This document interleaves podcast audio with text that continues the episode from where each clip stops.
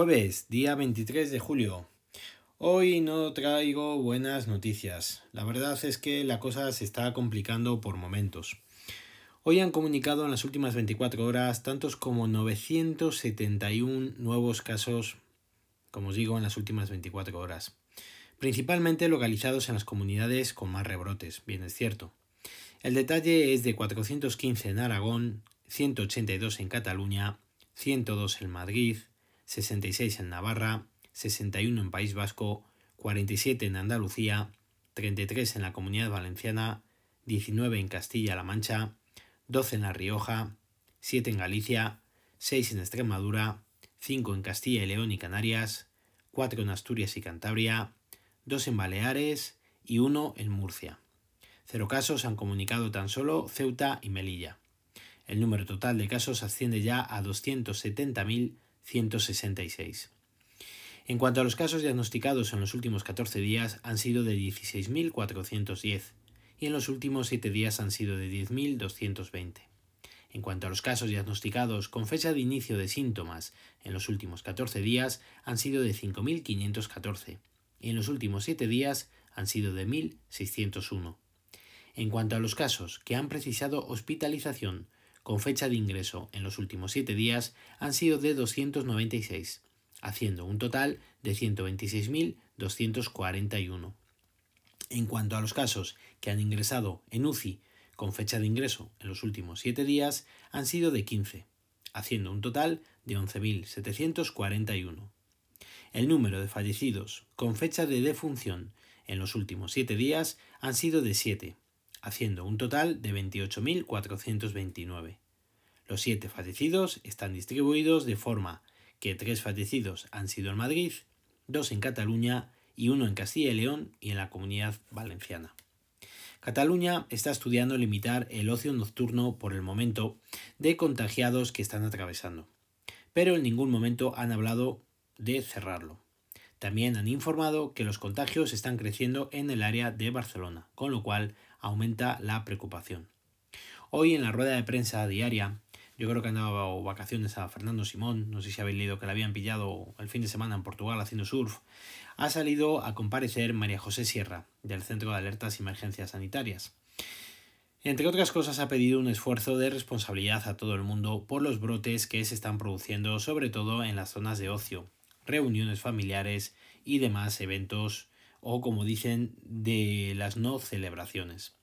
Ha llegado a decir que podríamos estar ya hablando de la segunda ola y que en muchos de ellos está habiendo, en muchos de, los sitios donde está habiendo rebrotes, que realmente lo que está habiendo ya es transmisión comunitaria por la gran cantidad de datos que se están produciendo. Sobre todo ha insistido en Aragón y en Cataluña. Bien es cierto que la mayoría de los casos están siendo leves, insisten, la media de edad está ya en los 45 años. Sin embargo, están observando una tendencia en los últimos días en casos de, de, edades más avanzadas, con lo cual tenemos que tener muchísimo más cuidado.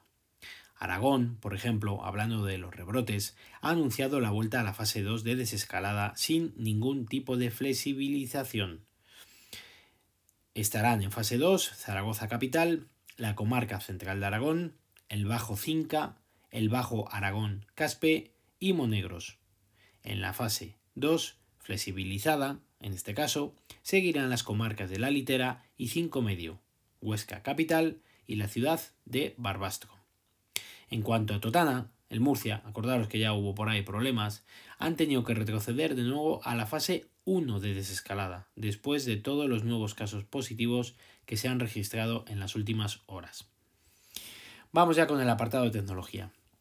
Hoy simplemente os quería comentar que ya han salido las terceras eh, betas públicas para iOS 14 y iPad eh, OS 14. Yo ya tengo actualizado el iPad Pro desde donde estoy grabando este podcast. A ver si mejora algo porque es evidente que algún que otro bug tiene. Pocas novedades parece ser que trae esta nueva versión. Y además, eh, por todo lo que, lo que han indicado, debe ser la misma que salió para desarrolladores mejoras y algún nuevo widget como el del reloj y algún nuevo icono. Por ejemplo, el de la música. Le han puesto ahora de color rojo. Pues vale, pues muy bien. Y han mejorado el widget. lo han colocado, como os comentaba, el, icono así como, como con un color rojo que la verdad es que a mí no me, no me gusta mucho. Pero bueno, para gustos los colores y nunca mejor dicho. En cuanto al widget del reloj en el iPad me parece un poquito lamentable. Podéis ver cuatro ciudades a la vez y poner las que desees. Pero poco más. Sí que es verdad que le puedes hacer un poco más grande y dejar la esfera de un solo reloj, eh, un poco más pequeño, pero no sé cómo deciros. Eh, te quedas como frío, como diciendo, pues muy bien, ¿para qué demonios queremos esto? Son betas, lo sé, pero los widgets lo han anunciado a bombo y platillo y yo de verdad no le, no, no le termino de sacar eh, ninguna utilidad aparente y importante que mejore sobre todo la usabilidad del iPad. A mí, sinceramente, a día de hoy, me parecen una auténtica patata.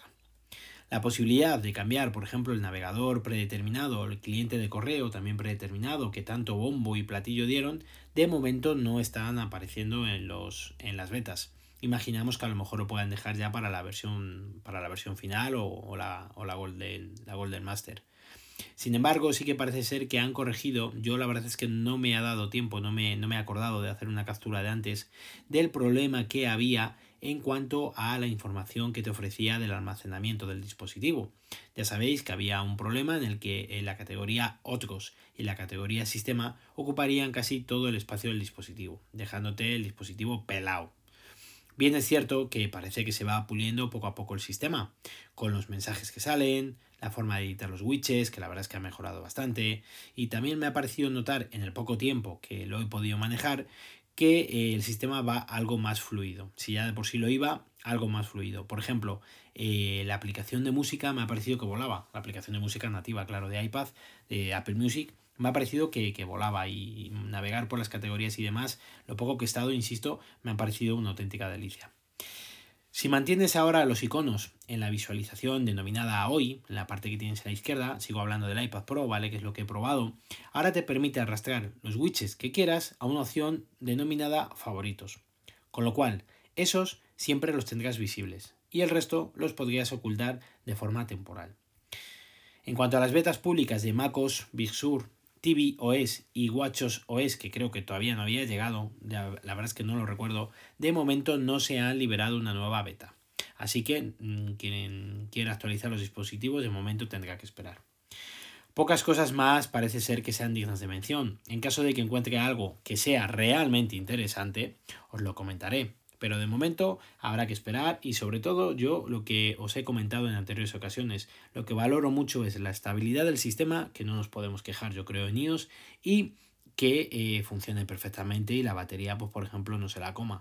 Yo jamás he tenido problemas de batería, salvo cuando os conté antaño, que creo que era por las llamadas estas wifi y volte que, que activé, que me, que me consumía la batería horrible pero la verdad es que no he tenido nunca problemas de batería. Entonces, en cuanto a rendimiento y fiabilidad del sistema operativo, yo realmente es lo que, lo que más lo que más valoro. Que luego meten alguna utilidad importante que realmente, por ejemplo, en el iPad, lo que me ha gustado mucho de momento es lo de escrible, ¿vale?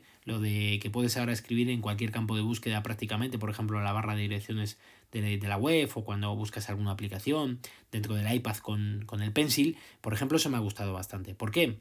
Pues porque yo soy una persona que el Pencil lo utilizo muy poquito y de esta manera quizás pues te va a obligar o te va a, a, no sé cómo decir, a es que sí, realmente a obligar a utilizar un poco más el pencil si lo ves cómodo, ¿vale? Porque si no lo ves cómodo, pues tampoco. Yo soy un poquito antipalos, antipencil y demás, pero para el iPad Pro yo creo que sí que está bastante logrado. Entonces, pues bueno, todo lo que sean mejoras de ese tipo, que mejoren nuestra productividad, nuestro día a día, pues bien. Todo el tema visual de los widgets y demás, pues bueno, pues para gustos, pero de momento, pues nada. Creo que también habían mejorado, mira, eso no lo he probado, lo tengo que probar, que han metido más eh, colores a las mascarillas para los memojis. Pues bueno, pues muy bien, ¿qué queréis que os diga? Si eso es noticia, pues que venga Dios y lo vea. Pero bueno, en fin, amigos y amigas, mañana más y mejor. Si queréis contarme algo, ya sabéis dónde estoy. Lo podéis hacer al mail elgafaspodcast.com o en Twitter como arroba elgafaspodcast. Recuerda visitar mi blog, os dejo la dirección en las notas del episodio. Un saludo a todos y muchísimas gracias por vuestro tiempo.